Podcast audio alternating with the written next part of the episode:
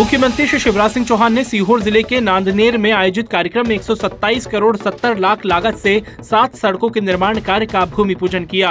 यहाँ आके जो महसूस होता है खुशी और आनंद, उसका मैं शब्दों में वर्णन नहीं कर सकता। अपने यहाँ कहा गया जननी जन्मभूमि स्वर्ग से भी ज़्यादा महान है। और मेरी जन्मभूमि केवल जैत नहीं है, नांदेड़ भी है।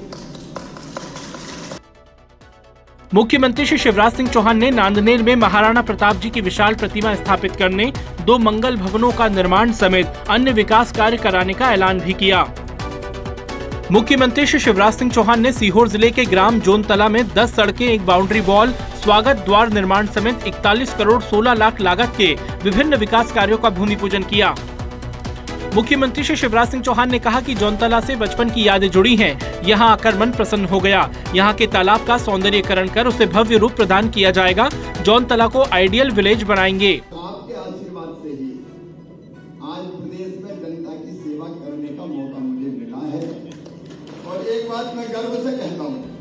में तो में पैदा हुआ। सिलियाना हो चाहे हो हरका हो चाहे खिपरिया हो जो रूप तो मामा तक जा रही मैं बचपन से आपके साथ रहा, लेकिन मुख्यमंत्री बनने के बाद मैंने आपका नाम, आपका मान और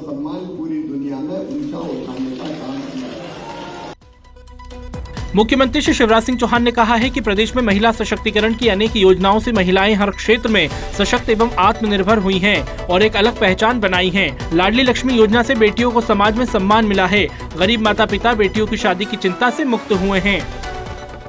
मुख्यमंत्री श्री शिवराज सिंह चौहान ने सीहोर ज़िले के ग्राम सिया गहन में आयोजित यज्ञ में सहभागिता की एवं यज्ञ स्थल पर उपस्थित पूज्य संतों को फूल माला पहनाकर उनका स्वागत किया और आशीर्वाद प्राप्त किया।